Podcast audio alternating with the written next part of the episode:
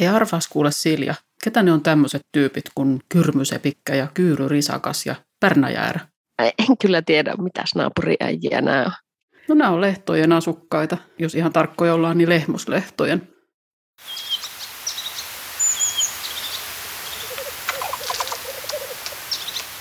Vesimerkillistä menee metsään.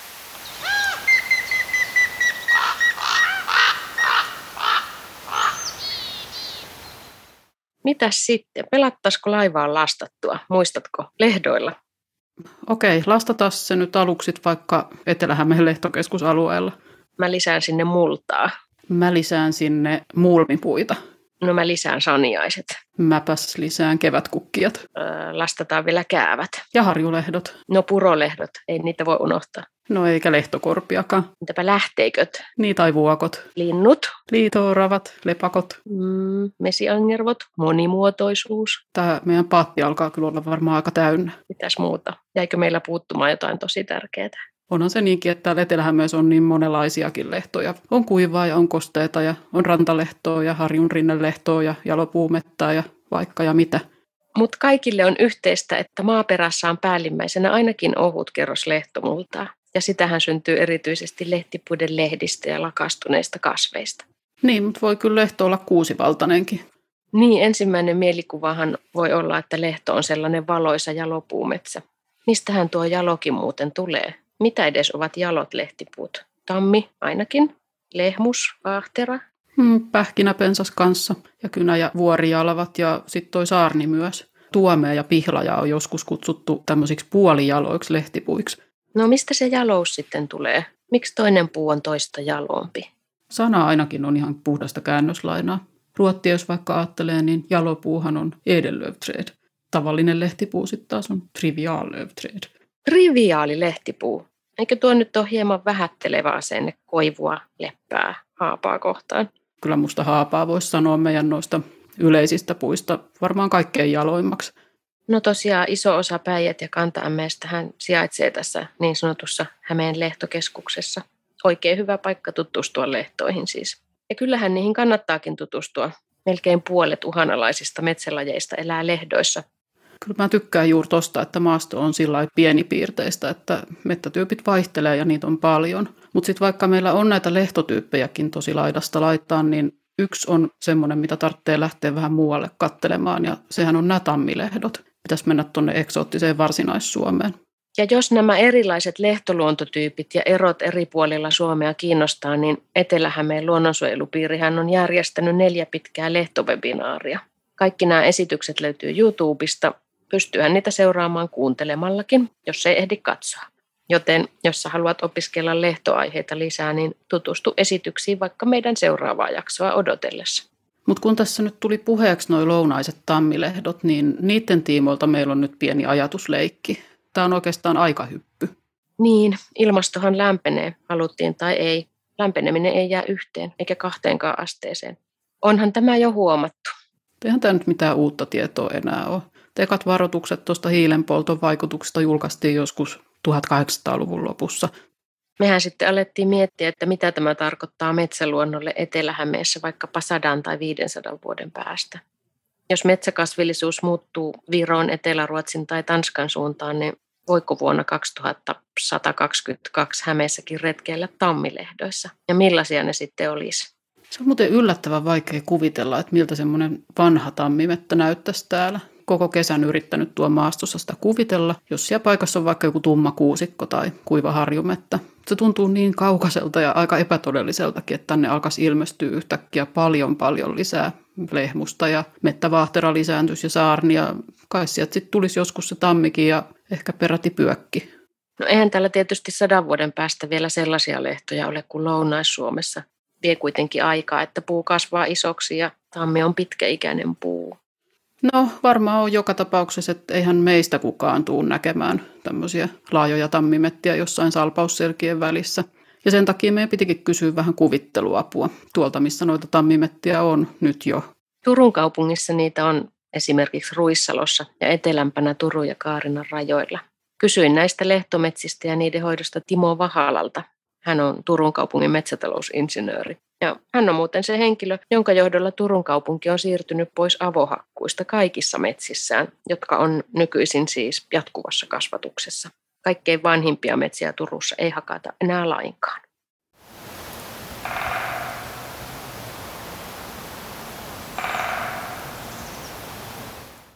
Me yritettiin kuvitella, että miltä Hämeessä näyttää sadan tai 500 vuoden päästä metsissä, mutta se kuvittelu on hieman vaikeaa. Jonkinlaisen käsityksen saa, jos kulkee turkulaisessa tammilehdossa vai mitä? Minkälaista näissä metsissä on kulkea? Joo, lehdot on tota, hyvin moninaisia. Voi olla erittäin valoisia, jos on suuria tammia tai muita jalopuita ja sitten kenttäkerros onkin yllättävän paljas. Ja sitten vaihtoehtona voi olla tämmöisiä, tota, missä on pensaskerrostos erittäin paljon, niin kuin pähkinäpensai ja ylispuusto niin kuin hyvin tiivistä, niin silloin se on merkittävästi varjosempaa. Et kaikkea löytyy. Onko nämä syntyneet luontaisesti vai onko ihmiset pistäneet näppinsä peliin ja hoitaneet tai käsitelleet näitä aikojen saatossa? Kyllä, kyllä huomaa, että esimerkiksi Ruissalossa, että, että joka kuviolla on jonkinnäköistä hoitoa ollut joskus taanoin. Että esimerkiksi tällaisiakin huomaa, että on, ei välttämättä lehdoissa, mutta että siellä Ruissalossakin on noin 50-60-luvulla jonkin verran käytetty avohakkuuta. Ja niistä on nyt kehittynyt kyllä sinänsä erittäin monimuotoisia tämmöisiä jalopuustoisia metsiä, mitkä nyt on suojeltu. Siellä on jonkin verran vielä isoja puita ja sitten kohtalainen kasa vähän pienempää. Että tämmöisiä niinku keskikokoisia tammia on aika vaikea löytää Ruissalosta, mikä sitten taas luo, luo oman problematiikan uhalaisten lajien näkökulmasta. Että jos ajattelee vaikka erakkokuorias, niin niillä sopivia puita ei enää ole hirveän paljon, kun vanhat puut kaatuilee tuon tuosta. Mm. Onko tälle tehtävissä jotain? Me ollaan tota, nyt aloittamassa projektia, että tämmöisiä vähän pienempiä tammia aletaan veteranisoimaan, mikä tarkoittaa sitä, että tahallaan niin kuin vahingoitetaan puuta, että se alkaisi lahoamaan ja tarjosi paremmat elinolosuhteet esimerkiksi erakkokuoriaisella, mutta myös monelle lintulajeille. Et nyt aloitetaan kymmenen puun kokeilulla. Nähdään, että miten sinne sitten se lajisto siirtyy. Semmoista ei ole ilmeisesti täällä Suomessa edes oikein tehty vielä. Mitä tämä veteranisoiminen tarkoittaa ihan käytännössä? Esimerkiksi niitä, joitain oksia voidaan niin kuin kuivattaa, ja sitten tota, latvaa voidaan, ja sitten voidaan tehdä semmoiset, että tavallaan ajatellaan, että leikataan piirakan pala pystysuunnassa latvasta pois. Se voi olla vaikka semmoinen 50 senttiä korkea, 10 senttiä leveä, ja sitten syvyys noin 30 senttiä. Niin semmoinen pala otetaan pois. Sitten se sahataan maassa, siihen jää se kaarna, ja sitten se tuodaan takaisin ylös naulata muutamalla naulalla, että se pysyy siinä, ja sitten sinne tuodaan esimerkiksi tammen lehtiä ja purua, tammen purua sinne sisään, ja sitten se tarjoaa niin kuin eliympäristö linnuille ja sitten erakkokuoriaisille. Samalla kanssa tuodaan to, tähän tota, erakkokuoriaisen pönttöjä, että se on myös tämmöinen niin Ruotsista lähtöisin oleva tyyli, milloin, milloin saadaan erakkokuoriaiselle elinolomahdollisuuksia parannettu. Kerrotko vielä vähän tästä erakkokuoriaisesta? Joo, eli erakkokuori on tämmöinen, mitä ilmeisesti tavataan vain ruissalossa. Kovakuoreislaji, joka elää ontois jalois lehtipuissa. Parhaimpia tämmöisiä mulmipuita on tammi. Se on ollut erittäin uha-alainen tuossa 2000-luvun alkupuolella, mutta nyt se luokitellaan vaarantuneeksi lajiksi. Ja tähän kanssa koitetaan niin kaupungilta vastata siihen, että sen elinolomahdollisuuksia parannetaan. Tässä on yhtenä osana just tämä ja sitten pu- puiden veteranisoiminen. Ympäristösuojelu oli just, että tuli Ruotsista tuli ja Puolasta ja Saksasta tuli näitä lehtojen hoidon asiantuntijoita tänne näin, niin ne oli myös sitä mieltä, että lehtoja pitäisi enemmän hoitaa, että täällä se on ollut enemmän suojelupainotteista, mikä sitten on huono esimerkiksi just tämän erakkokuoreisen kannalta. Et siinä, siinä, siinä on paljon kaiken näköisiä tapoja, miten se tehdään. Mitäs muita eliöitä esiintyy näissä metsissä? monenlaiset kenttäkerroksessa on paljon kaiken näköisiä vaatelijia lajeja, mitä ei sitten ei tavata missään muualla kuin esimerkiksi tammilehdosta tai lehdoissa ylipäänsä, tai jalopuusta siis lehdoissa. Mutta sitten Ruissalossa on myös havaittu tota valkoselkätikkaa pesivän monesti mielletään itäisen Suomen lajiksi, mutta ilmeisesti se täälläkin on. Jos nämä metsät nyt sitten myöhemmin leviävät ja tammivyöhykkeen raja siirtyy, niin mitä luulet, leviävätkö nämä lajitkin sitten? Saavatko ne lisää tilaa muualta? Lehtojen määrä ei varmasti sinänsä tule lisääntyä, kun se on maaperästä johtuvaa, mutta sitten taas just tämä jalojen puiden leviäminen kangasmetsissä tulee ihan varmasti lisääntymään, koska lämpösumma kasvaa. Että ei ole mitenkään kaukaa haettu, että esimerkiksi sadan vuoden päästä Jyväskylän seudulla olisi lukuisi luontaisesti kasvavia jalopuustoisia kangasmetsiä. Sanoit, että lehtojen määrä ei voi lisääntyä, koska se vaatii tietynlaista maaperää. Tavallaan jos tästäkin ajattelee, että monia täällä Etelä-Suomen lehtoi käytetään metsätaloudessa, ne on tällaisia tota, istutettuja kuusikoja, niin, niin tähän kannattaisi niin kiinnittää huomioon. Valtiokin lähtisi hiukan sitä rahakirstoa aukaisemaan ja valistamaan metsänomistajia siihen, että ne kuusikot vaikka sitten avohakattaisiin kaikki pois ja siihen sitten lähdettäisiin kehittää jalopuumetsiä. Tämä olisi yksi tämmöinen luonnon monimuotoisuutta merkittävästi parantava vaikutus. Eli ne on kuusettuneet aikojen saatossa. Lehdothan kuusettuu, jos täällä, päin varsinkin, jos se niitä sitten hoitelee, mutta et suurin uhkahan on niin kuin metsätalouden tämä, kun metsänomistaja ei välttämättä tunnista, mikä on lehto maaperää, ja sitten ajattelee, että se on ravinteikasta, niin se istuttaa sinne kuusta. Vahinko on voinut tapahtua jo niin kuin sata vuotta sitten. Lehtopuut on hakattu sieltä, ja sitten sinne on vaan niin kuin luontaisesti esimerkiksi kuusta tullut, ja sitten sitä on vaan jatkettu niin, että, että kuusta siellä saa vaan ollakin, koska se tuottaa sitten metsänomistajalle sitä tuloa, eikä nähdä vaan sitä niin kuin luonnon monimuotoisuuden kannalta. Aivan, eli tällä tavalla voitaisiin lisätä tätä lehtojen varsin pientä pinta-alaa Suomessa. Joo, sitä saataisiin moninkertaistettu. Tällä olisi sitten monimuotoisuudelle aivan valtava merkitys. Joo, koska sitten jos ajatellaan, että kuusikoi täällä Suomessa riittää, mutta sitten jalopuumetsiä on erittäin vähän. Mutta nyt kun tämä ilmasto on jo havaintojen mukaan lämmennyt, niin kannattaisiko näitä taimia jo alkaa istutella? tai siemeniä, vaikka Hämeeseenkin ja Uudellemaalle kokeilumielessä ainakin. Jalopuita ehdottomasti kannattaa istuttaa niin paljon kuin vaan sielu sietää. Siinä olisi sitten jokaiselle vinkki, mitä voi tehdä. Sekin on yksi hyvä pointti, että täällä Turussa, niin jos ajattelee tammea, että missä kaikkialla se voi kasvaa, niin sitä näkee kyllä kaikkialla. Sitä näkee jopa ihan, ihan kallion lailla. Riittää, että siinä on vaan ihan pieni kasvusto, että se saa juuret jotenkin järkevästi sijoitettu, niin oikein karulla paikoillakin huomaa, että tammi, tammi kasvaa. Pyökkikuulema pystyy jo leviämään luontaisesti siellä Turun seudulla. Joo, viimeisenä kymmenen vuotena niin on huomattu, että Ruissalos on näitä tota, meidän hoitokohteen ja muutenkin sitä aluetta aika hyvin kartoitetaan aina, niin ollaan huomattu, että siellä kohtalaisen paljon pyökkii uudistuu. Tulevaisuudessa varmaan tulee hetki, kun ajatellaan, että se pyökki siirtyy esimerkiksi metsätalouden tämmöiseksi hyväksi puulajiksi, jos ajatellaan, että kuusikko on vaivaa maan nousema, siihen voi saatella hyvillä kasvupaikoilla, tämmöisillä lehtomaisillakin, että voisi pyökkiä istuttaa. Mutta ei ole vielä ehkä tätä päivää, että me ollaan pyritty kyllä tuota ympäristön suojelun kanssa pyökkiä kyllä poistamaan kaikissa hoidoissa vielä. Koska kyseessä on tammilehdot ja niiden hoito, niin ollaan lähetty siitä, että poistetaan pyökit. Näistä talousmetsistä voidaankin puhua seuraavaksi. Turussa metsiä ei enää avohakata. Miten tämä linja syntyi ja oliko se vaikea saavuttaa? Kun mä tulin kaupunkiin töihin 2016, silloin oli puhetta kaupungin ylemmältä taholta siitä, että siirryttäisiinkö tähän jatkuvaan kasvatukseen ja mitä se vaatisi. Sitten oikeastaan meidän, meidän metsäpuolen päätöksellä, että me voidaan siirtää kaikki metsät jatkuvan kasvatukseen ei se vaadi, vaadi kun oikeastaan sen päätöksen, että ei metsiä enää avohakata, koska metsiä voidaan hyödyntää monella muulla tavalla. Monesti niin kuin näissäkin ajatellaan, että ei, ei jatkuva kasvatus toimi tietyissä metsissä. Jatkuva kasvatus toimii jokaisessa metsässä, mutta siinä äh, esimerkiksi tuossa metsäsuunnitelmassa on kyllä kirjattuna sellainenkin, että voidaan poikkeustapauksissa käyttää myös avohakkuuta. Et voidaan niin kuin toteuttaa silloin tällöin, jos, jos semmoisia kohteita on, mutta näistäkin yleensä selviää ihan mahdollisesti ihan pienaukkohakkuuna. Se yleensä kohdistuu semmoisiin paikkoihin sitten, missä voitaisiin ajatella, että tulee iso hyönteistuho tai on ihmisille vaara, vaaraksi, että se rajoittuu jotenkuten sitten vaikka rivitalokiinteistöön.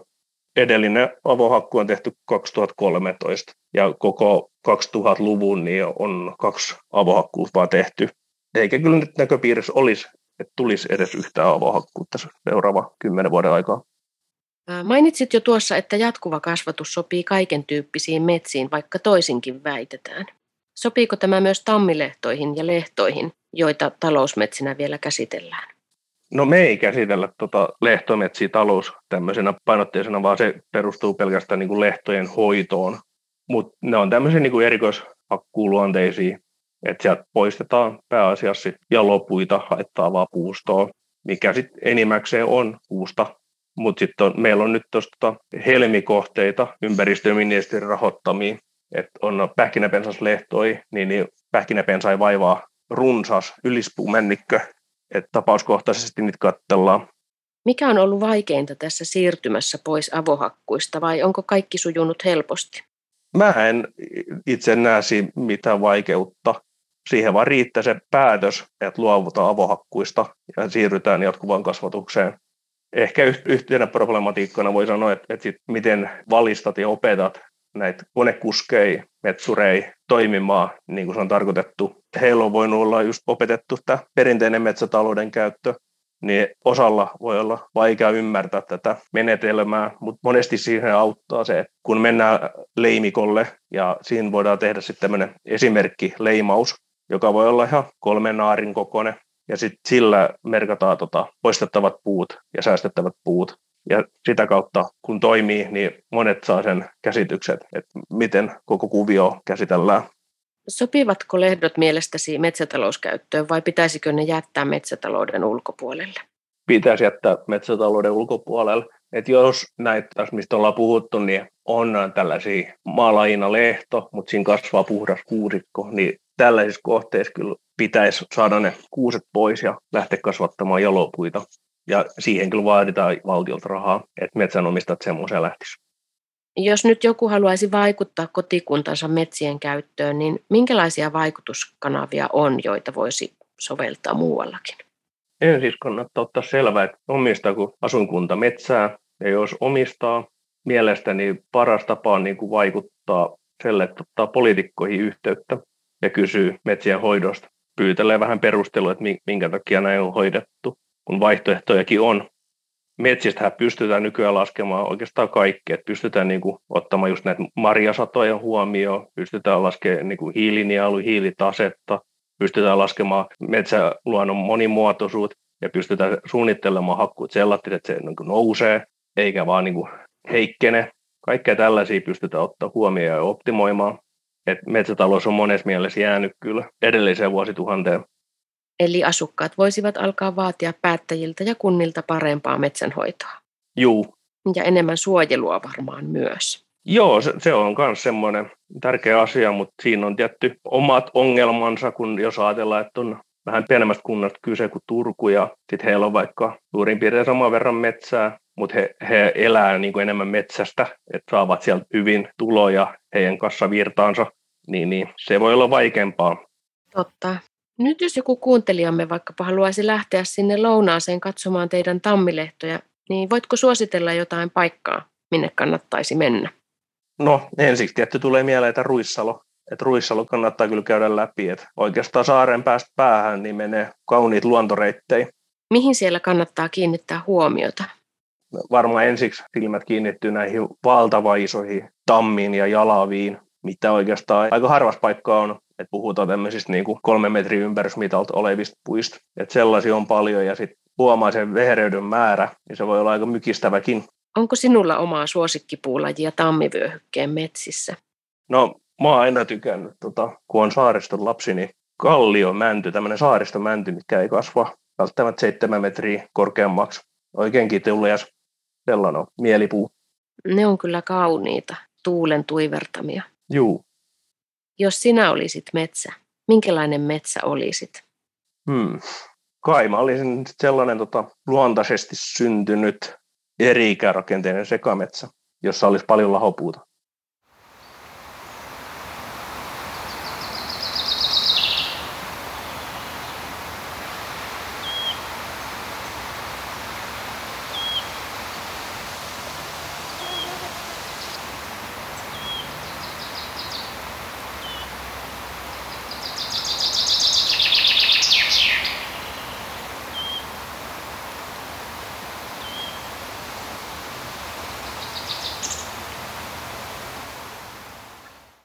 Niitä lehtoja on tosiaan niin vähän, vain yksi, siis yksi prosentti koko maan metsistä tai jopa alle sen, niin minkä ihmeen takia osa niistä on edelleen metsätalouskäytössä? Minkä takia niistä on suurin osa menetetty peltomaiksi? Onhan se lehtomolta tosi tuottosaa. Kasvit kasvaa hyvin.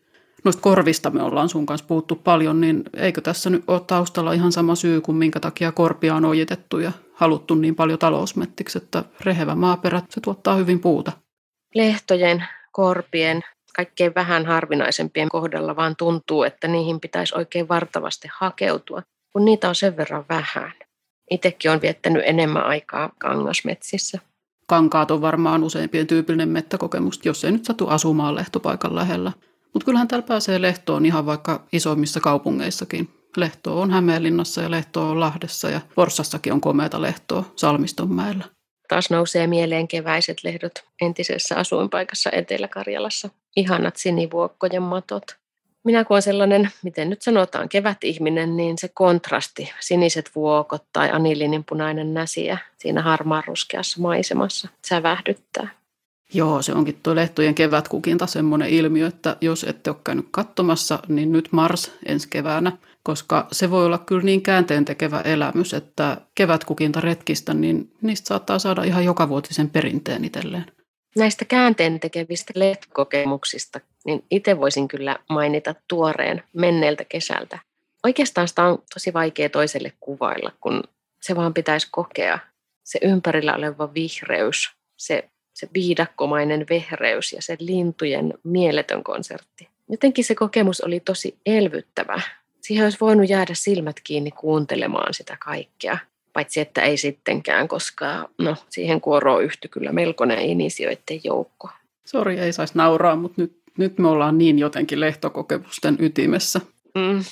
Suomalainen sademetsä, tämä termi, johon törmäsin jossain, niin se on kyllä oikeastaan aika hyvä ilmaus kuvaamaan sellaista lehtoa. Tuntuu, että ei olisi ollut lainkaan Suomessa. Hmm, toi sademetsä kuulostaa kauhean kotoisalta, kun olen täällä kotinurkissakin vaellellut noissa lehdon suursaniaisviidakoissa, että melkein vesuri pitäisi olla mukana. Mutta siinä on jotenkin tosi hienon esihistoriallinen meininki. No kyllä. Ja tämmöisissä sademetsälehdoissa, niin siellä sitten näkee, miten valtavan lajiston nämä lehdot elättää ravintoa on niin paljon tarjolla, että muodostuu pitkiä ravintoverkkoja ja nämä ötökät elättää suuren määrän vaikkapa lintuja. Mikäs muuten sun oma lehtokäänne on? Jokin mieleen jäänyt sykäys? Semmoinen, kun 90-luvulla joku ystävällinen henkilö oli kiikuttanut mun työpöydälle tämmöisen uunituoreen kirjan. Ja siinä kannessa luki, että puiden kansa. Onko tuttu sulle? No kyllä. Äh, siis tämä, jonka tekijöiltä on nyt Helsingissä valokuvanäyttely, Pohjoistuulen metsä. Se on muuten auki vielä lokakuun alkuun asti, mutta no kaikkihan ei puiden kanssa tunne. Siinä oli niitä pyhiä lehtoja ja puita. Joo, se kertoo tosiaan tuosta mettän henkisestä puolesta. Mulle se avasi jotenkin polun koko tuohon mettien kulttuuriperintöön. Miten tämä koko luonto on niin erottamaton osa koko meidän kulttuuria ja kieltä. Totta, kaikki sananparret ja kielikuvat. Joku on kantona kaskessa tai asiat menee päin määntyä tai puhutaan pykäläviidakosta. Siinäkin on se viita. Ja onhan metsäsanakin sitä suomen kielen kaikkein vanhinta kerrostumaa.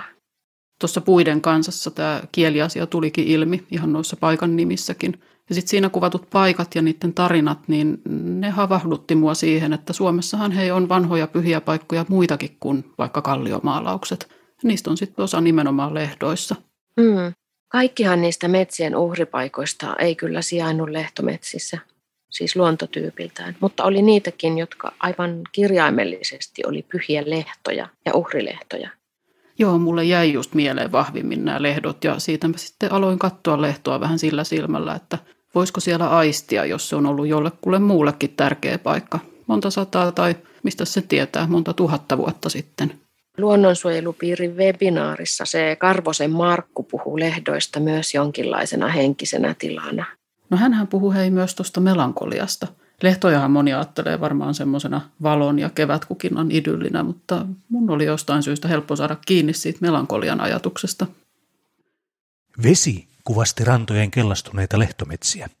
Keltaista paistoi kaikkialta vesien ympäristöltä. Mistä enemmän, mistä vähemmän. Ainoastaan havumetsät seisoivat vahvoina ja muuttumattomina ikuisessa tummassa vihreydessään. Mutta juuri sen vuoksi, että lehtometsät olivat noin kellastuneet ja muuttuneet, keltaisia lehtiä uskenteli vedessäkin vierellämme, herättivät ne erityistä myötätuntoa ja surumielistä kaipausta. Nehän olivat oikeastaan tehneet kesän.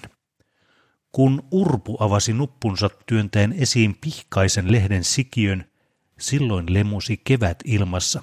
Kun lehti oli kasvanut isoksi, kukoisti kesä, ja kellastuneiden tuulenviemien lehtien kanssa meni kesäkin pois. Noissa lehdoissa oli jotakin vienoa ja hempeää ja arkaa ja heikkoa, joka ei kestä kovempaa kosketusta, mutta se tekee ne samalla sitä rakastettavimmaksi ja näin syksyllä aivan erinomaista hellää tunnetta herättäviksi. Suomen matkailijayhdistyksen vuosikirja 1898.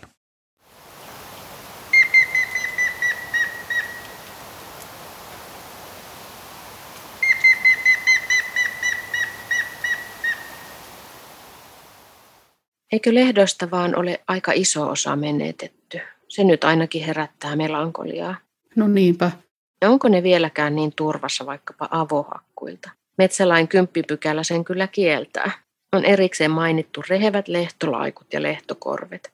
Eikä pelkästään tämä yksi laki, vaan jopa metsäyhtiöiltä on alkanut tulla aloitteita, että he suosittelee lehdoille avohakkuun sijasta luonnonhoitoa tai ihan suojelua. Niin vaan se meni mun lähikylältäkin tosi hieno lehtopino. En mä ollut varmaan missään nähnyt ihan niin pysäyttävän kokoista vanhaa raitaa kuin siellä.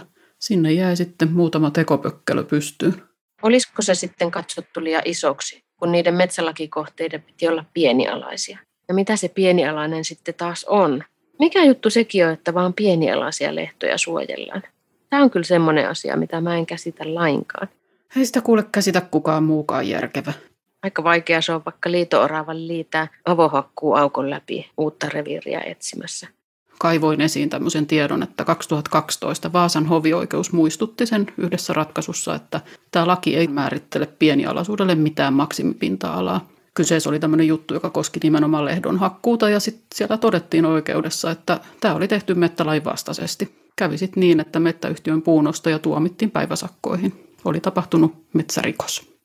Eli oikeus katsoi, että hänen olisi pitänyt tietää, että tällaista lehtoa ei saa hakata. Mutta eihän se niitä puita tietysti takaisin pystytä. No joku sanoo kuitenkin tuohon sitten argumentin, että kasvaahan sille paikalle kuitenkin uusi metsä. Tuossa kun puhuin valokuvataiteilija Sanni Sepon kanssa muun muassa just näistä heidän valokuvaamista pyhistä lehdoista, niin siinä kyllä kävi ilmi, että niiden tilalle oli tullut joissain paikoissa aivan jotain muuta me etittiin ympäri Suomea paikkoja, joita tiedettiin, että jossain siellä on ollut aikanaan tämmöinen uhripaikka, pyhälehto, hiisipaikka. Ja usein semmoisena signaalina meillä saattoi olla se, että siinä paikalla on ollut esimerkiksi lähde, tai siellä oli edelleen lähde, jota on tarvittu erilaisissa rituaaleissa, tai siellä voi olla joku iso kivi, joka on tämmöinen tuonpuoleisen symboli, tai sitten siellä on, siellä on ollut sellainen erityisen suuri puu, jotenkin silloin varsinkin, jos se oli jollain tavalla koskematon paikka, niin siinä tuli semmoinen juhlallinen olo ajatella sitä ajan jatkumoa taaksepäin ja ajatella, mitä kaikkea siinä paikalla on mahdollisesti ollut ja ajatella sen paikan erityisyyttä. Mutta sitten ne pahimmillaan saattoi olla, niin kuin mä muistan Kokemäenjoen varrella, oli semmoinen kuuluisa maineikas uhripaikka, niin siinä oli semmoinen rekkojen parkkipaikka siinä kohtaa silloin, että kun niitä ei ole tiedetty, kun niitä ei ole arvostettu ja ennen kaikkea kun niitä on jopa määrätietoisesti tuhottu, niin sitten se saattoi olla se yllätys, kun me jännityksellä mennään jotakin uhripaikkaa kohti, niin sitten se onkin täysin jo tuhottu. Täältä Etelä-Hämeestäkin oli mainittu kirjassa monta tämmöistä pakanallista uhripaikkaa, niin kuin vaikka Janakkalan Pyhämäki ja Hollolan Pyhäniemi ja sitten tuolla Nastolassa Pyhäsyrjän harju. Yllättikö teitä, että muistitietoa ja arkistotietoa löytyi vielä näinkin Etelä-Suomesta? Se on ollut tietoa, jota on kerätty erilaisissa arkistoissa. Yhteen aikaan äidinkielen opiskelijat esimerkiksi keräs tietyn alueen nimistöistä taustatietoa. Ja silloin me käytiin läpi paikannimiarkistosta kaikki tämmöisiä mahdollisia pyhä, karsikko, karhu, metsä, metsään liittyviä erilaisia sanoja. Ja jokunen paikka oli, missä niin kuin vielä talossa asujat tiesi. Se oli tuolla Heinolassa semmoinen Putulan haavisto, jossa asukkaat vielä tiesivät, että heidän mummonsa, Kaisa mummo kävi siellä ja sieltä ei saanut, saatu yhtään puuta kaataa ja siellä oli semmoinen merkityksellinen pihlaja vielä, jonka täytyy saada antaa olla paikoillaan. Että sitten kun se pihlaja kaatui, niin se jätettiin siihen makaamaan. Että nyt näin nykyisillä tietämyksillä niin kuin lahopuun arvostus on ollut niissä pyhä, pyhissä lehdoissa myöskin, koska ei ole haluttu, että niihin kosketaan. Toi kuulostaa tosi hienolta ja on jotenkin tosi ymmärrettävää, että on haluttu säilyttää se kiertokulku. Nimenomaan se kiertokulun näkyväksi tekeminen, että siinä näkyy niin kuin vaan tavallaan se luonnon oman työn jälki. Että ainahan sitten kun puita kaatuu, niin sitten syntyy myös uusia tilalle niihin, niihinkin pyhiin paikkoihin ja pyhiin metsiin. Että, että voin kuvitella, että ne on ollut hirveän hienoja. No teillä oli tuossa kirjassa muutamia esimerkkejä täältä Etelä-Hämeestä, mutta onhan se tosi seikka, että suurin osa lehdoista täällä on tosi kauan sitten raivattu jo peltomaaksi. Mitä arvelet, mitä me menetettiin suurten yhtenäisten lehtometsien mukana? Nehän ei ole ollut niin kuin luontotyyppeinä nämä pyhät metsät välttämättä lehtoja. Et ne on toki voinut olla. Niissä on ollut aina jotain erityistä. Et kun me käytiin niissä paikoissa, niin me aina mietittiin, että mikä tämän paikan on tehnyt erityiseksi. Ja sitähän ei välttämättä pystynyt niin kuin näkemään, koska se paikka oli niin toisenlainen kuin mitä se on ollut 100 tai 200 vuotta sitten. Et siinä mielessä vaikea sanoa, että nimenomaan lehtojen kautta olisi hävinnyt joku aineeton henkinen, mutta kyllä mä niin uskon, että jokaisella luontotyypillä myöskin, ja siis, siis mulla, niin kuin, mulla tulee kylmät väreet jo kuvitella niin kuin semmoista laajaa lehtometsäaluetta, niin kuin, Mä ajattelen, että jokainen metsä, vaikkei sitä ajattelisi suoraan tuommoisen niin uskonnollisen tradition kautta, niin jokaisella metsällä on omalaisensa luonne ja jokainen metsätyyppi jättää meihin niin kuin sen luonteensa kautta myös jonkinlaisen jäljen, joka on erilainen, ollaanko me sitten lehtometsässä tai kuusikossa tai, tai kuivalla mäntykankaalla. Miten tuota valokuvaa ja yleisesti ottaen katsoo metsää? Se on aika paljon niin kuin sen kulloisinkin tiedon ja kulloisinkin oman pohdiskelun kautta myöskin sitä metsää katsoo. Muiden kanssa hankkeen aikana me tehtiin sitä tutkimustyötä ja kuvaustyötä viitisen vuotta, niin mä luulen, että silloin mä varmaan kiinnitin erityisellä tavalla huomiota niin kuin suuriin puihin. Jossain vaiheessa ehkä aika selkeästi sellainen tila ja miten jossain metsän tilassa, miten siinä valo käy, miltä se tuntuu, niin se on ollut yksi keskeinen asia, miten sitä tilan tuntua pystyisi kuva, kuvaamaan niin kuin kunkinlaisessa metsässä.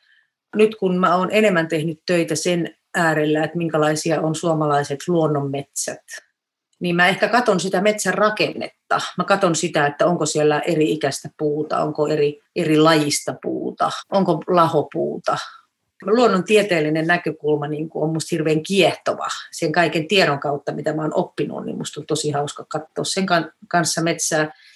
Mua kiehtoo nyt tällä hetkellä kaikki ne älyttömän pienet lajit ja niin kuin tietyllä tavalla se, se monimuotoisuus, mitä vielä jossain luonnonmetsässä on tai missä tahansa metsässä. No onko tämä ihan tosi tyhmä kysymys, mutta miten valokuvaaja kuuntelee metsää? Onko niillä metsän äänillä sun työssä jonkunlaista roolia? Ihan hirveän iso rooli, että yksi sellainen paikka, missä me ollaan paljon Kovalaisen Rikan kanssa kuvattu, on tuo Värriön luonnonpuisto. Sitä luonnonpuistoa halkoo erilaiset vedet.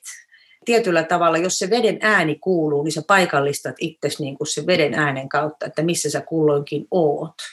Sitten tota lintujen äänet tietysti, että nyt oikeastaan niin kuin, Linkola kuoli, niin mä ajattelin, että Linkolan muistoksi mä haluan opetella vähintään 50 lintulajia. No sehän tavallaan meni hirveän nopeasti se 50 ja sitten niitä on nyt tullut, tulee enemmän ja enemmän ja se on niin kuin ihan mielettömän kiehtovaa. Mutta tajusin sen, että kun mä vuosi sitten keväällä kuvasin just semmoisen niin kiihkeämpään lintujen pariutumisaikaan metsässä ja heräsin aina niin kuin auringon nousun aikaan ja se metsä oli ihan täynnä ääniä, niin mä tajusin, että mä en ole koskaan niin kuin nähnytkään sitä metsää tällaisena. Että nyt mä näen sen, tietyllä tavalla aistin sen metsän myös niiden äänien kautta ja mä aistin sen hirveän paljon semmoisena tilallisempana kuin ikinä aikaisemmin, että tavallaan kun niitä ääniä on korkealla ja niitä on vieressä ja niitä on etäällä ja niitä on lähellä. Tuli aina sellainen olo, että tämä on niin holvivaiden ihmeellinen pyhättö, jossa ne äänet piirtää niin kuin niitä kaaria myös lintujen laulujen kautta sinne joka puolelle. Niin kuin olet tässä nyt kertonut, niin olette pitkään tehneet tätä työtä ja siinä sitten liikkunut tosi paljon erilaisissa metsissä. Ja miten tämä metsäluonnon muutos on näkynyt tänä aikana?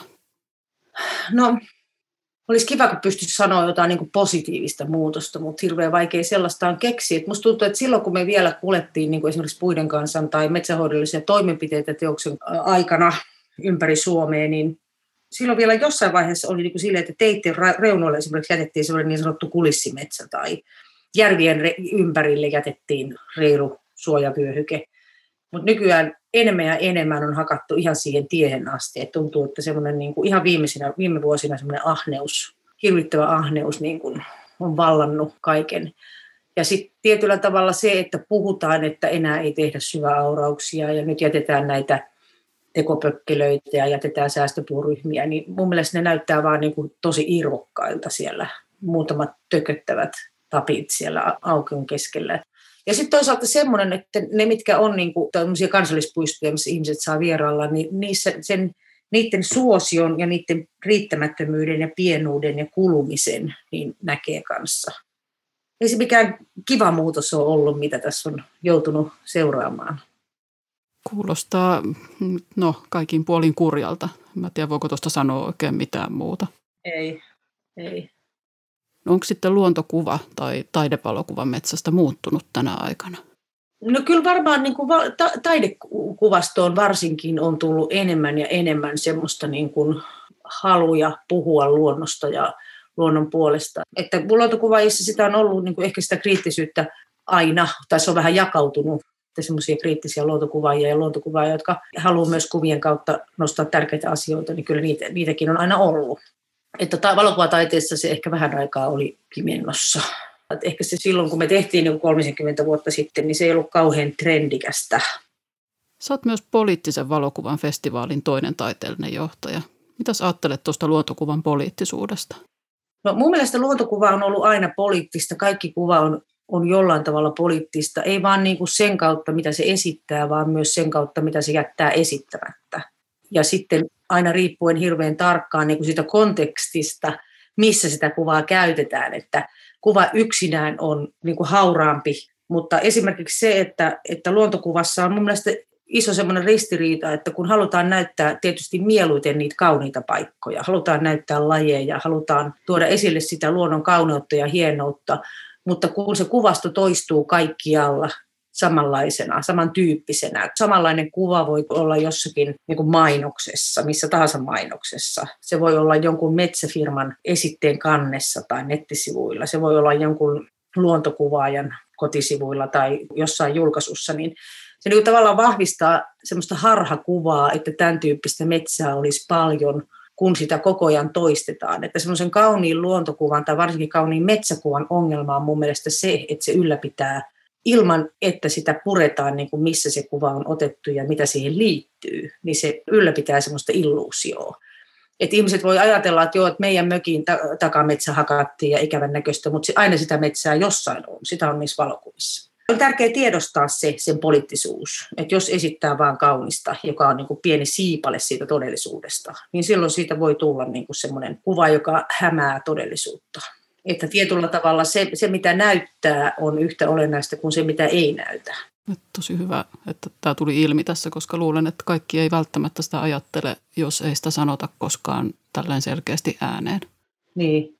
Toi teidän metsänhoidollisia toimenpiteitä kirja, sehän sisälsi ihmisten kokemuksia siitä, että minkälaista se nyt sitten on, kun menettää metsän tai yrittää sitä varjella – Minkähän takia tämä metsäluontoa säilyttävä puheenvuoro leimataan aina hirveän tunteelliseksi ja sitten kun metsätaloudesta jyrähdetään jotain, niin tämä on sitten aina neutraalia järkipuhetta.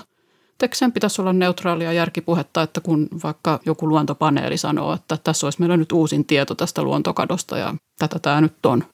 Se on se kaikkein tehokkain tapa niin kuin tavallaan mitätöidä sitä hätää, mikä ihmisillä on no se nyt ei ymmärrä näitä järkeä. Että onhan se surullista tietysti, mutta kun me tarvitaan tätä pääomaa tästä luonnosta, taloudellista niin kuin selkärankaa maallemme. Että, että siinä, siinä metsähoidollisia toimenpiteitä työssä tuli hirveän vahvasti esille, että se alue, missä ne suurin osa on kuvattu, niin se on alue, jossa tota, on tosi rajusti hakattu näitä valtion metsiä, muun muassa sotakorvausten takia. Ja ihmiset on aika järkyttyneitä siitä ympäristöstä.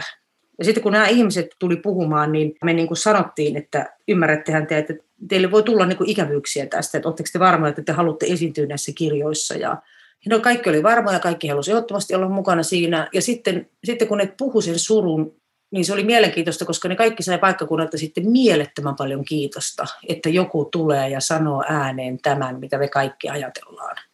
Mun mielestä se surun ja vihan ja pettymyksen esiin nostaminen on myös hirveän tärkeää, vaikka se yritetäänkin niin kuin dissata sillä tavalla, että sanotaan, että tuo tunnepuhe ei ole tärkeää. Mutta se pitää tehdä tärkeäksi sillä tavalla, että sitä tulee niin kuin joka paikasta esille enemmän ja enemmän. Luuletko, että voisi joskus tapahtua tässä maailmassa sellainenkin asia, että jostain äänestä tai kuvasta tai näystä tulisi sellainen toivon merkki, se alkaisikin kuvittaa tai edustaa muutosta, joka tapahtuisi oikeaan suuntaan, jos asiat alkaa korjaantua? No yksi, mikä mun, mun mielestä nyt viime vuoden aikana ehkä on tullut semmoinen kuva, minkä mä näen useammin ja sosiaalisessa mediassa tai jossakin, että on nuoret aktivistit jossakin e, yrittämässä estää hakkuita tai täällä Helsingissä niin kuin osoittamassa mieltä kaupunkimetsien kaatamista vastaan. Että se on semmoinen niin kuin ilmiö, jota ei ollut vaikka viisi vuotta sitten samassa mittakaavassa että mulle se on niin kuin jollain tavalla semmoinen toivon kuva, että ihmiset on herännyt, reagoinut, uskaltaa tehdä asioille, uskaltaa panna itsensä alttiiksi, vaatii näkyvästi muutosta. Mitäs mieltä muuten oot? Voisiko kuka tahansa meistä vaikuttaa asioihin kuvan keinoin? Kyllä mä uskon, että voi ihan hirveästi, koska jos se esitetään niin kuin sillä tavalla, että tämä ainutlaatuisuus on vaarassa kadota, niin, niin se voi olla hirveän merkityksellistä, sekä kaunis että niin sanotusti ruma luontokuva, koska ilman sitä rakkautta luontoon, ilman sitä kiintymystä ja ilman luonnon tuntemusta ei voi myöskään syntyä sitä, että ihmiset haluaa puolustaa sitä luontoa. Ja mä uskon myöskin sillä tavalla, että kuvan kautta ja kuvan kautta tai runojen kautta tai taiteen kautta niin kun ihminen kokee asiat vähän eri tavalla kuin lukemalla niin kuin konkreettista faktatietoa. Kun ihmisen ne vaikuttuu jollain tavalla emotionaalisesti, vaikkakin sitä niin kuin puhuttiin äsken, että vaikkakin sitä emotionaalista vaikuttumista niin kuin halveerataan, pidetään sitä vähemmän merkityksellisenä, niin silti kun vaikuttuu emotionaalisesti vahvasti jostain asiasta, niin se saa, saa monissa meissä se saa vahvemmin muutoksen kuin tieto, jota vastaan sä voit yrittää taistella, että ei meidän suomalainen metsähoito kyllä pitää huolta monimuotoisuudesta. Sä voit taistella sitä vastaan sanoin, mutta tunteita vastaan sä et voi niin helposti taistella. Sanni Seppo, jos olisit metsä, niin minkälainen metsä sä olisit? Vaikea vastata. Tavallaan mä olisin niin jonakin päivänä semmoinen aurinkoinen heleä koivikko ja jonakin päivänä synkkä kuusikko. Mutta tota, ehkä mä ajattelen, että semmoinen mun omin maisema tulee ehkä väistämättä siitä, missä mä oon, niin kuin, mistä mä oon kasvanut ja jotenkin semmoista pohjoiskarjalaisesta, ehkä korpikuusikko jopa, semmoiset niin käppyräiset ei niin helposti lähestyttävät, semmoiset, missä on paikat, missä on niin kuin tuoksuu se suo. Kun mä tu, haistan suon tuoksu, niin mulla on heti semmoinen olo, että mä oon kotona, missä niin kuin sammakot pomppii ja hämähäkit leijuu. Kuuntelet vesimerkillistä.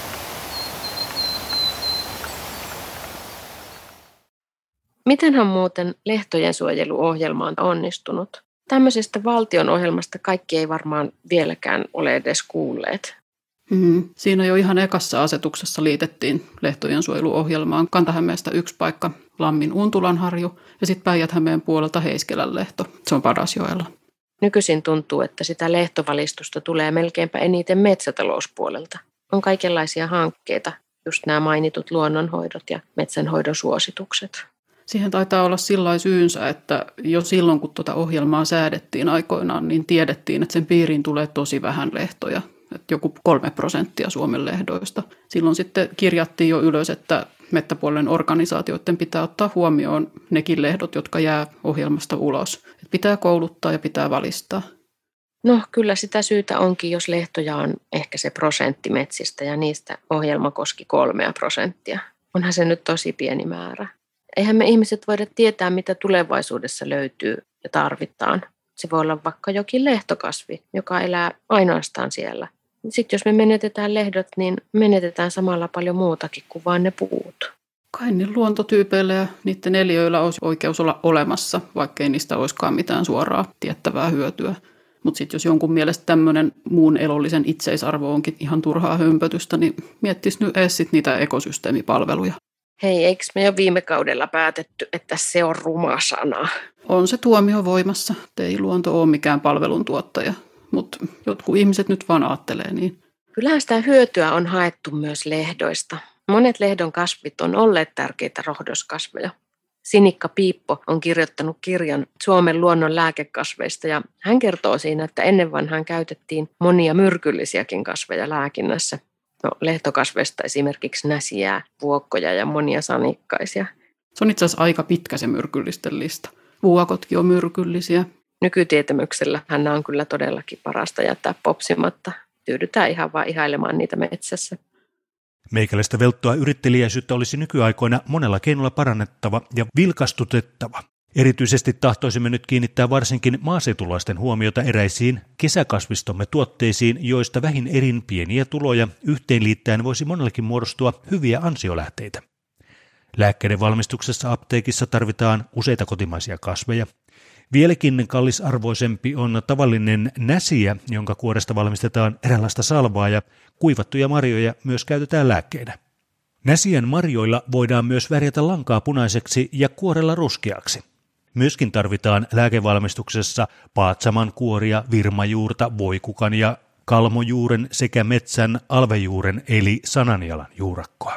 Heinola-lehti 5.9.1916. Kuulepa Johanna, onkohan tässä nyt kohta riskinä, että kukaan ei enää halua mennä lehtoihin?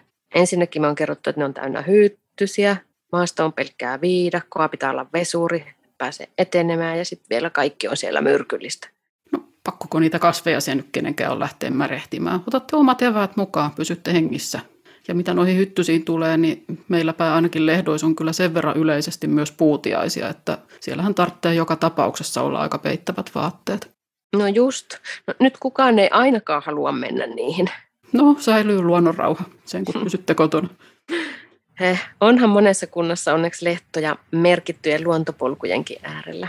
Vaikka luontopolku ei olisi kovin pitkä, niin siellä on paljon nähtävää. Nämä lehtojen lyhyet luontopolut on kyllä pienten lasten kanssa hyviä kierrettäväksi. Koiran kanssa ei kyllä sitten niinkään, varsinkaan lintujen pesimäaikaan. Ainakin koira pitää pitää kiinni ja lyhyessä hihnossa. Sehän on kyllä luonnonsuojelualueella joka tapauksessa pakollista ympäri vuoden. Ihmistenkin kannattaisi pysyä poluilla, koska tuo lehtokasvillisuus on aika semmoista pehmeätä, samaten se maaperä, eli ne molemmat kuluu aika helposti. Hmm.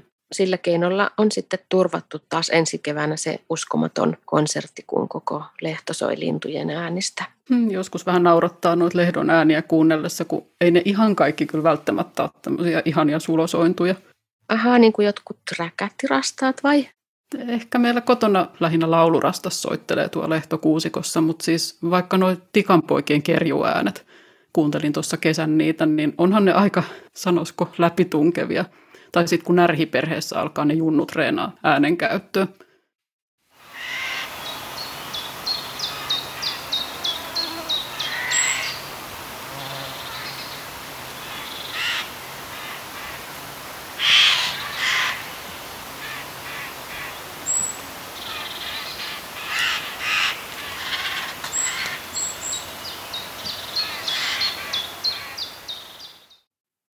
Sinähän se olit paikalla keväällä kaikissa lehtoaiheisissa webinaareissa. Kerropa jotakin, niin mistä yllätyit luentosarja aikana? No siinä oli yksi semmoinen aika hyytävä fakta, joka tipahti syliin heti ekassa tapahtumassa, kun kukaan ei varmuudella tiedä, että paljonko lehtoja meillä on, missä ne lehdot on ja mitä ihmettä sitten kussakin lehdossa kasvaa ja elää. Siis sanoppa nyt uudestaan. Ai ei ole tietoa lehtojen määrästä ja sijainnista. Mitä nämä avoimet metsävaratiedot sitten on? Kun saatavissa on sellainenkin kartta, josta näkee metsien kasvupaikat. Tässä onkin hei hyvä ulkoiluhaaste. Jos tiedätte, että jossain on lehto, niin menkää netissä tuonne paikkatietoikkunaan ja sieltä paatte etsien semmoisen karttatason kuin kasvupaikka 2019. Siinä on lehdot merkitty semmoisella tumman violetilla. Siitä voi ottaa sitten sopivalla laitteella kuvan kaappauksen vaikka sen tutun paikan kohdalta ja pötkiä sitten luontoa ja verrata, että kuinka hyvin nämä tiedot pitää paikkansa. Ilmeisesti ei aina pidä. No ei pidä. Siellä voi olla lehtoa vaikka semmoisessa kohtaa, mikä on merkattu lehtomaiseksi kankaaksi. Ei sitä oikein varmuudella tiedä, jos se ei käy. Pitää tietysti hieman tuntea eri lehtotyyppien opaskasveja, jotta sitten tunnistaa, mikä on lehto. Mm-hmm. Olisi kyllä mukava kertoa kuulijoillekin enemmän keinoja, jolla me voitaisiin vaikuttaa lehtojen tilaan. Mutta no, viime kädessä kaikkein isoin vaikutus on kuitenkin sillä, että mitä tapahtuu niissä lehdoissa, joita ei ole vielä suojeltu. Suojellaanko ne joskus? Hakataanko niitä? Millä menetelmillä niitä hakataan? Turvataanko niiden lehtoluontoa jollakin hoitotoimenpiteillä ja säästyykö ne esimerkiksi rakentamiselta? Niin kyllähän Suomessa on tosi rautasta lehtojen asiantuntemusta myös mettäpuolella. Ei siitä ole mitään epäselvyyttä, mutta sitten ei paraskaan asiantuntija voi ketään pakottaa tekemään jotain semmoista, mitä laki ei suoraan niin kuin velvoita ja määrää tai mikään tukikaan ei sitten oikein ohjaa. Mm. Siinähän toi Vahalan Timo kyllä oli oikeassa, että jos ei saada rahallista tukea, niin eihän tuommoisia kuuselle viljeltyjä talousmettien lehtoja saada ikipäivänä vietyä takaisin, että ne alkaisi kehittyä enemmän sekamettä tai lehtimettän suuntaan. Suosituksissa toki on menty kovasti eteenpäin. Ja onhan myös valveutuneita metsäomistajia. Toisaalta, mitäpä sitä kiertelemään ja kartelemaan. Ihan pelkkä talousmetsien lehtojen luonnonhoito ei kyllä yksinään riitä. Tarvitaan lisäksi silkkaa suojelua, ja musta näyttää, että sillä alkaa olla kiire. Mitä muuten ajattelet näiden suojelulehtojen hoidosta? Niin kuin esimerkiksi tämä kuusen poistohan, niin sehän on herättänyt kovasti keskustelua, että kuissit käy näille lehtokuusikoiden uhanalaisille lajeille, jotka elää juuri sillä kuusella. No onneksi meidän kahden ei tarvitse tätä kysymystä ratkaista. Eiköhän kaikkein tärkeintä olisi saada niitä lehtoja ylipäätään suojeluun ihan ensiksi. Hoitosuunnitelmat ehtii kyllä sitten laatia. Mutta vaikka nyt ei omistaisi mettää eikä olisi perimässä mitään, niin aika moni pystyy lahjoittamaan suojelusäätiöille ainakin jotain. Tai voihan sitä ilmatteeksi levittää tietoa suojelusta ja lähiluonnostansa. Etelä-Hämeessä tosiaan toimii jopa kaksi säätiötä, jotka suojelee metsää. Luonnonperintösäätiön lisäksi myös Päijänteen luonnonperintösäätiö. Joo, sitten täällä on tosi vahva edustus myös tuolla sääksisäätiöllä. Mutta tietty tämä mettäluonnonsuojelu on ennen kaikkea noiden luonnonperintösäätiöiden puuhaa. Lisäksi Turun yliopistosäätiöllä on Luonto 2100-niminen rahasto. Se hankkii ihan koko Etelä-Suomen alueelta nuoria metsiä. Ne saa jäädä kasvamaan tulevaisuuden luonnonmetsiksi. Mun mielestä tämä on tosi hieno avaus, koska alueita yritetään hankkia nykyisten arvokkaiden suojelumetsien läheltä ja välistä. Näistähän voi sitten tulla tärkeitä ekologisia käytäviä luonnontilaisten metsien väliin. No, tämä sama pyrkimys on muuten Päijänteen luonnonperintösäätiöllä. Sen koordinaattorin kanssa mä puhuinkin vähän Pohjoisen päijät mettäluonnosta ja suojelualueiden hankinnasta.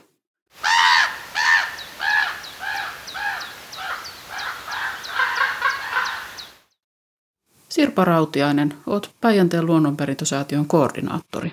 Millaista metsäluonto on yleisesti ottaen siellä Päijänteellä tai pohjoisessa päijät ihan ylipäätänsä? No lehtoa on vielä paljon, että lehtokeskusta on suur, suuri osa semmoista ominaispiirrettä, että niin kuin Kantahämeessäkin harjut on, on niin kuin reheviä harjuja myös.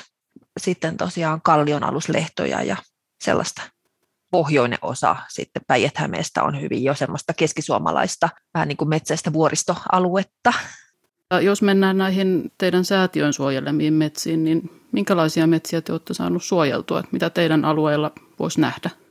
No ripauksen lehdoista kyllä ja sitten saariluontoa, Päijänteen saaria.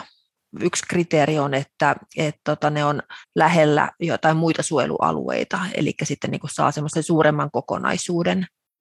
Miten noin yleisesti, mikä on siellä Päijänteen tienoilla metsäluonnon suurin uhka juuri nyt? Kyllä ne varmaan kuitenkin hakkuut, onhan siellä myös ollut niin kuin tässä tällä, tänä vuonnakin uhkia niin kuin kaivosteollisuutta heitetty ja tuulivoimaa Päijänteen rannalle, mutta asukkaat on aika hyvin torpedoinut sitten ja ehkä sillä tavalla ymmärretään kyllä sen matkailun ja luonnon merkitys, että se on niin kuin sitten taas suuri voima, että ihmiset haluaa säästää luontoa ja haluaa, että, niin kuin, että se säilyy ja sitten tämä uutta on tämä Salpausselkä Geopark-status, joka niin kuin nostaa näitä jääkauden jättämiä merkkejä. Sen myötä varmaan ihmisten tietoisuus entisestään kasvaa omasta luonnosta. Onko tämä just se, miten tavallinen luonnonystävä voisi vaikuttaa näihin päijät metsienkin suojeluun vielä, että tämä luontokohteiden koluaminen ja tiedonhankinta? No varmasti. Aktiivisuus, erilainen positiivinen aktiivisuus. Se voi jo, vaikka mitä uhkaa ei ole, niin voi olla niin kuin tavallaan tämän luonnon puolesta monella tavalla aktiivinen positiivisesti. Ja sitten tietenkin myös tota, nämä luonnonperintösäätiöt, Päijänteen luonnonperintösäätiö ja sitten luonnonperintösäätiöt kun säätiöt tuli puheeksi, niin onko tämä liian pitkälle vedetty johtopäätös, jos ajattelee, että meidän maakuntien sijainti on sikäli onnekas niin kuin sekä Helsinkiin että Turkuun, eli vanhoihin yliopistokaupunkeihin nähden, että jo ennen autojenkin tuloa nämä on ollut saavutettavissa, että jos on haluttu tavallaan erämaisempiin kohteisiin lähteä sitten kasvitieteilijänä tai eläintieteilijänä, niin nämä on ollut antoisia seutuja. Kyllä. Ja me nautitaan sen, sen perintöä tavallaan Kyllä. vilkkaan säätiöelämän muodossa. Kyllä. Lahden seutu ja Hämeenlinnan seutu on kuitenkin ollut tavallaan sellaista kulttuurialuetta, joka on lähellä Helsinkiä, niin ne on ollut, tavallaan ne on tehnyt, se elitistinenkin ajattelu on tehnyt niin kuin tavallaan mahdollistanut sitä, että se on, se on kuulunut siihen, että luontoa tunnetaan ja sitä kartotetaan ja suojellaan ja vaalitaan ja se on ollut sivistyneistöä. Siltä pohjalta itse asiassa nämä säätiöt on olemassa Hämeessä. Ja onneksi onkin. Mites, onko teidän alueella tapahtunut jotain sellaisia edistysaskelia, joita haluaisit nostaa esiin? Mistä te olette ilahtuneet? Tämän Salpauselta geoparkin lisäksi on Päijänne biosfäärialueeksi hanke. Se on nyt sitten 20 vuoden jälkeen on menossa eteenpäin, että siitäkin jätetään Unescolle hakemus nyt syyskuun lopussa. Eli kyllä se Päijänteen alueen luontoa tulee vaikuttamaan positiivisesti kuitenkin pel- elää hirveän vahvasti pelko, mitä se, se vaikuttaisi metsätalouteen ja näin, että kyllä muutokset tapahtuu hyvin hitaasti kuitenkin. Tämä Lahden seudulla kyllä on ollut nuo luontoasiat korostetusti esillä ja se vaikuttaa sitten ja on vaikuttanut siihen, että tämä Salpaus geoparkkikin saatiin niin hyvin läpi. Joo. Minkälaisia konkreettisia seurauksia tuolla muuten voisi olla ihan vaikka metsäluonnolle, että mitä te odotatte tavallaan, turvaako se jotain ihan, mitä pystyisi konkreettisesti osoittamaan, että tämän tila paranee? Tota, varmasti niinkin, että tuota, ehkä se yleisen mielipiteen kääntäminen ennen kaikkea ja myös sitten sen, että kulttuurin ja luonnon yhdistäminen sen mer- niiden merkitysten ymmärtäminen yhdessä kasvaa. Eli se tavallaan se paikallisuuden korostaminen. Paikalliset kohteet, tuodaan niitä paikallisia kohteita esiin eri lailla kuin ennen. Eli että on mielettömän hienoa luontoa, on ihan lähellä, nurkan takana, ja että todella kaukaa tullaan katsomaan. Että se on monellakin tapaa hyvin vanha-aikaista, että lähdetään piipahtamaan viikoksi Espanjan helteissä vaan niin kuin ennemminkin se ympäri vuoden upeita kohteita, nimenomaan ne vuoden ajat, mitä ne tuo. Ja myös sitten niin kuin tavallaan se kult, paikallinen kulttuuriperintö, kulttuuri ja luonto yhdessä ymmärretään enemmän, eli tulee se paikallisuus tulee sitä, sitä kautta, ja se on mun mielestä vielä sitten se, mitä pitäisi, pitäisi, pitäisi saada enemmän, että ihmiset niin kuin sitoutuu siihen omaan paikkaansa. Ja me kaikki varmaan ajatellaan niin, että kun tunnetaan se lähiluonto, niin sitten ollaan valmiita jonkunlaisiin tekoihin myös sen puolesta, että se parantaa sitten ehkä sitä kautta Kyllä. koko luonnon tilaa. Jos mennään näihin suojeluasioihin, niin olisi mukava kuulla, minkälaisia kriteereitä teillä säätiössä on suojeltaville metsille, että mitä te käytätte, kun etsitte ja hankitte alueita tosiaan niin taisin sanoa jo, että lähellä on jo olemassa olevia suojelualueita, joilla saadaan vähän isompaa kokonaisuutta. Se on yksi kriteeri. Sitten, että pienikin alue voi toimia ekologisena käytävänä. Ne on tärkeitä. Ja sitten, että se alue on pääosin luonnontilaista tai sitten luontaisesti uudistunutta ja sitten siellä voisi olla niin kuin ytimessä esimerkiksi vanhaa metsää. Ja ennen kaikkea myös päijät on korostettu valkoselkätikkojen lehtipuuston tarvetta. 80-luvulla WWF on ollut tekemässä tämmöistä valkoselkätikkojen suojeluohjelmaa, ja se on mennyt ympäristöhallinnossakin läpi, ja tosiaan niitä niin kuin parhaita kohteita ja kakkoskohteita on silloin kartoitettu, ja sitten varsinkin ne parhaat kohteet on sitten suojeltu. Ja, ja tässä on myös niin kuin Päijänteen luonnonperintösäätiö ollut mukana niin kuin tavallaan tämmöisessä jo silloin alkuaikoina, että, että säätiössä jatketaan tämä samaa linjausta, eli lehtipuuvaltaista korostetaan niin kuin suojelualueella lehtipuuvaltaisuutta. Hmm, tähän kuulostaa kivalta, että jatkuvuus tulee sitten siihen tikan suojelutyöhönkin. Joo. Onko ollut helppoa tai vaikeaa saada hankittua suojelumetsiä teille? Todellakin omat prosessinsa siinä on, että löytää ja, ja myyjä halukas myymään. Ja tosiaan, kyllä niitä kuitenkin vielä jonkin verran löytyy, että onko se nyt helppoa vai vaikeaa, mutta asiantuntemusta vaativaa. No ihan taatusti. Ihmisiä varmasti kiinnostaa, että miten niitä etsitään ja löydetään, että mikä teillä on se keino. Saatteko te vinkkejä vai, vai onko teillä niin kuin omat tavallaan etsinnät päällä koko ajan? Joo, sekä että, että monenlaista, eikä se oikeastaan niin salaistakaan, että on suoraankin otettu yhteyttä Plupsista, lehdissä on ilmoitettu, meille on ilmoitettu, sitten välittäjät on kertoneet, ja sitten tietenkin yhteistyötä sidosryhmien kanssa, niin sitä kautta tulee tietoa. Ihan somessa on tota, ilmoitettu ja tietenkin koko ajan kun pidetään yllä Facebookissakin Päijänteen luonnonperintösäätiö, niin sitä kautta se tietoisuus kasvaa ja sitten on tietenkin vielä sitten näitä yhteyshenkilöitä, joilta voi tulla niin kuin vahvojakin yhteistyökumppaneita, jotka sitten niin kuin kertoo, että tämmöinen alue ja tämmöisellä alueella on tulossa jotain ja näin. Onko teille ikinä käynyt niin, että olette kysyneet jotain metsäaluetta, haluaisitte hankkia ja nykyinen omistaja olisi vaan sanonut, että en myy teille tai en myy suojeluun?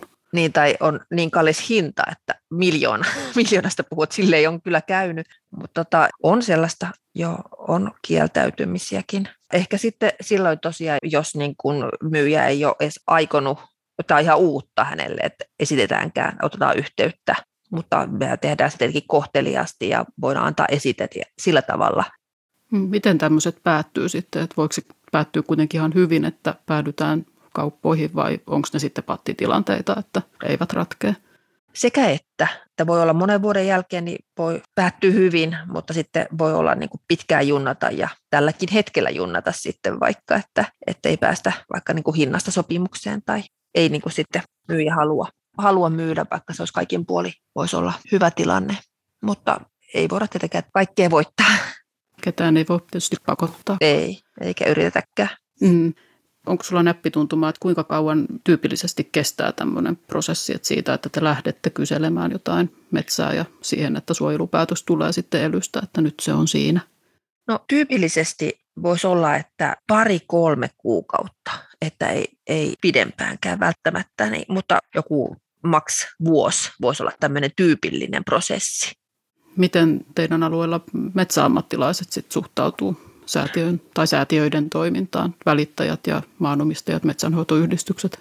Tämmöset. Yleensä oikein hyvin. Esimerkiksi yksi ensimmäinen kohdekin saatiin välittäjän kautta ja metsäammattilaisetkin suhtautuu yleensä oikein hyvin. Että tietenkin poikkeuksiakin on, mutta vähemmän. Mitä sanoisit niille, jotka miettii, että mitäs hyötyä siitä nyt on, että se on nimenomaan säätiö, joka suojelee metsiä, että onko tämä todettu tavallaan toimivimmaksi tavaksi, että tämä nyt on semmoinen keino, millä voidaan vaikka varoja hankkia? Kyllä, toki, että varmasti säätiöillä on paikkansa. Muuten eivät pystyisi toimimaan niin hyvin kuin toimivat tällä hetkellä. Kaikki ei myöskään halua myydä valtiolle, että yksityiseen säätiöön voidaan luottaa enemmän, että kohde säilyy ja tavallaan myös se, niin kuin se kohteen luontoarvot huomioidaan siinä paremmin kuin valtiolla. Säätiön kautta myös se alue saa arvoa enemmän. Mehän kerrotaan siitä ja sitten myös myyjä tai lahjoittaja, niin hänen tarinansa sitä metsästä tai alueesta kuullaan ja, ja talletetaan. Tavallaan luotetaan myös siihen suojelupäätöksen ikään kuin pysyvyyteen ehkä sitten enemmän, että kun se tulee tällä tavalla julkiseksi, että tämmöinen on hankittu ja suojeltu, niin se myös sitten pysyy. Kyllä, sekin. No hei, mennään vähän henkilökohtaisuuksiin vielä ihan lopuksi. Jos sinä olisit metsä, niin minkälainen metsä olisit? Varmaankin sekametsä että vähän, vähän sitten sekä vanhaa metsää että nuorta siinä. Että siltä tuntuu itse asiassa, oikein kovastikin tuntuu siltä, että teki nuorekkaaksi tuntee olonsa välillä ja sitten hyvin vanhaksi. Sekaa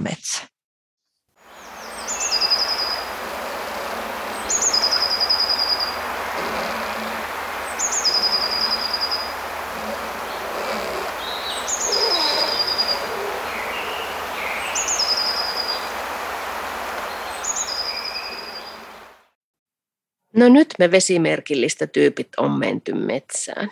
Aiemmin mä oon ollut vähän sellainen, että menen tuonne metsään ja vaan fiilistelen ja nautin luonnosta. Ja sitten toisaalta välillä tunnen sellaista pohjatonta surua ja jopa vihaa sen takia, että se tuhoutuu. Mutta en ole oikeastaan osannut lukea sitä. Sitä nyt pikkuhiljaa tässä opettelen, luonnon lukemista. En mä kyllä sanoisi, että kukaan vaan fiilistelee ja nauttii luonnosta. Sehän on ihan oma taitonsa. Mun mielestä sitä kannattaa arvostaa. Jos nyt ihan totta puhutaan, niin en mäkään lähtisi enää itteni kanssa retkelle, jos, jos saisi valita. Kun menee johonkin tämmöiseen monilajiseen lehtoympäristöön, niin saattaa käydä niin, että siellä etenee sitten tunnissa jonkun 200 metriä. Kaikkea pitäisi jäädä tutkimaan ja sorkkimaan ja sörkkimään. No kyllä, ja valokuvaamaan. On tuollaisella tarkastelullakin kyllä paikkansa. Siis fiiliksen rinnalle tarvitaan faktaa. Ja kyllä nyt tämmöinen lajinörttikin, vaikka kuinka paatunut on, niin aistii niiden paikkojen henkeä ja erityisyyttä. Mm, se paikan henki. Se jotenkin välittyy myös niistä luonnon äänistä, joita tässäkin jaksossa on kuultu. Toivottavasti niistä saa autenttista tunnelmaa nekin, jotka ei itse voi rymyytä noissa lehtojen pusikoissa. Ehkä se innostaa meitä muitakin lähtemään sinne. No, minua ainakin, vaikka on kyllä niin kovin aamuuninen ja no iltauninenkin. No ehtihän siinä välissä kato retkelle hyvin. Ensi jaksossa kuullaankin siitä, että miten mettien suojelua voi tukea myös ihan luonnossa kulkemalla. Jos vähän kartuttaa lajin tuntemusta, niin samalla kun menee retkelle, niin siellä voisit kerätä tietoa sen kohteen luontotyypeistä ja lajeista. Ja tätä tietoa meidän mettäluonnosta puuttuu tosi paljon. Ja hei, ensi jaksossa me käydään myös Evolla selvittämässä, minkä takia Evon tiedekansallispuisto olisi tärkeä hanke ja millaista on suuren metsämantereen Aarnio metsässä. Meidän viime syksyn jaksot vesiluonnosta ja vesien suojelusta, ne löytyy edelleen samasta lähteestä kuin tämäkin jakso. Ja sitten luonnonsuojelupiirin nettisivuille ollaan taas koottu taustatietoa kunkin jakson aiheista. Pitäkää huolta toisistanne ja metsistänne. Kuuntelit Etelä-Hämeen luonnonsuojelupiirin vesimerkillistä podcastia, jonka käsikirjoittivat ja toteuttivat Silja Kononen ja Johanna Viitanen. Tekstisitaatit luki Petri Rinne. Äänen säädöstä vastasi audiotohtori Tomi Taskinen. Podcast on saanut rahoitusta Suomen tiedetoimittajain liitolta.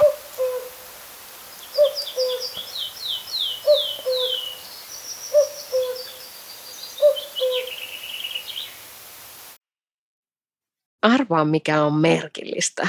No siis nämä erakkokuoriaiset. Aikuisena ne ei syö lainkaan. Sitten ne elääkin vaan tosi lyhyen aikaa.